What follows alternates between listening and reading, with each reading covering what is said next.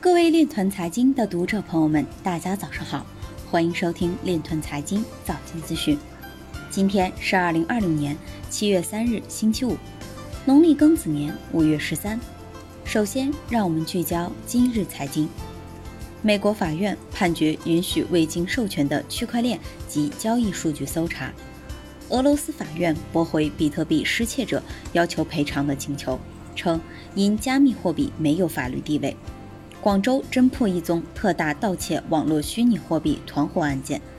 江西省九江经开区举行行政银企对接会，投资集中在区块链等重点领域。联合挖矿可以降低 Filecoin 的投资和技术门槛。市场对主权数字货币持积极看法。Phil d o m a n 创始人被 YouTube 封禁后，收到十万美元加密货币捐款。著名喜剧演员比尔博尔表示正在购买比特币。中国网财经表示，区块链技术可解决萝卜章问题。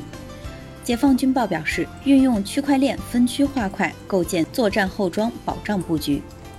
今日财经就到这里，下面我们来聊一聊关于区块链的那些事儿。据经济时报七月一日消息，在中关村金融科技产业发展联盟金融科技人才专委会主任委员。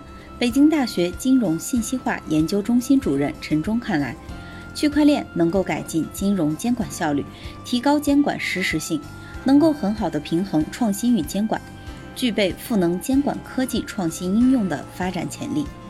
监管科技的发展将进一步推进区块链技术与其他新技术的融合发展，在国家治理能力现代化当中发挥重要作用。以上就是今天链团财经早间资讯的全部内容，感谢您的关注与支持，祝您生活愉快，我们明天再见。